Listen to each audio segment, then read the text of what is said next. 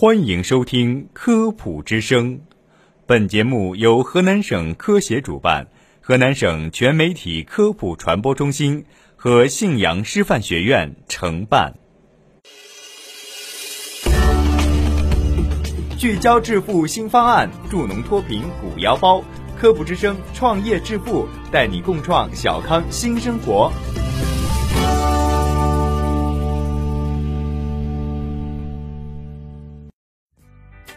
一听说修脚，大家可能不是都接触过，但是您听说过凭借着修脚起家，九年开了十家连锁店的故事吗？鹏鹏修脚店的鞍山路分店近日正式开业，这是在鞍山地区的第十家分店。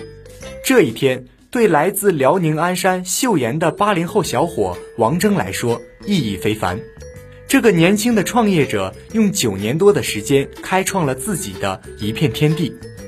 尽管有挫折和失败，但他始终不曾放弃，凭借着一把柳叶刀，成为行业里的佼佼者。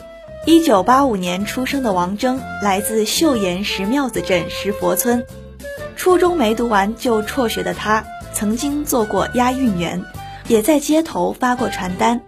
后来，王峥应征入伍，在部队，他最喜欢做的事就是看书，凭借这股勤奋劲儿。他成了班里的思想教员。退伍之后，王峥曾纠结是回家乡养鸡，还是走出去干一番事业。因为曾经患过脚部疾病，后来经过治疗康复了。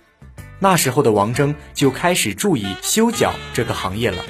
但在家人看来，修脚是一个不体面的工作。听说王峥要靠摆弄脚丫子挣钱，乡里乡亲的闲话可是没少说。二零零七年，王峥向父母提出到鞍山开修脚店，虽然父母不同意，但还是给他凑了三万块钱。王峥带着这三万块钱，只身来到鞍山，租下一个不起眼的门店，开始了艰辛的创业之路。五元、十元、二十元，这是当时王峥平均每天能挣到的钱。近一年时间下来。修脚店只盈利了五百元钱，为了节省开支，他经常每天只吃土豆白菜。后来妻子带着几个月大的孩子来和他一起生活，三口人住在狭小的出租屋里，每天入不敷出的状态让王峥几度想要放弃。支撑王峥坚持下来的是一次难忘的修脚经历。二零零七年末的一天，王峥接到一通电话。对方想让他上门修脚，那是一个瘫痪在床的老人，因患严重的甲沟炎，已经连被子也无法盖严。王峥小心翼翼地去甲、清创、上药，整整四十多分钟。待一切处理妥当，老人终于可以盖上被，安稳地休息。凭借着认真负责的服务态度，小店客源开始多了起来。到二零零八年末。王峥的修脚店盈利五万余元，这是他创业以来的第一桶金。为了树立品牌，王峥随后加盟了大连鹏鹏修脚，此后的生意慢慢兴隆起来。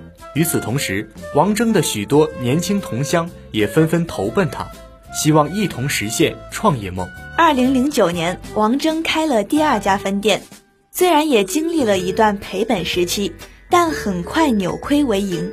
就这样，经过九年的摸爬滚打，王峥的修脚店从最初一家发展到十家，遍布鞍山各城区，并正在向海城、辽阳等地发展，营业额也在逐年增加，从最初的几万元增加到近三百万元。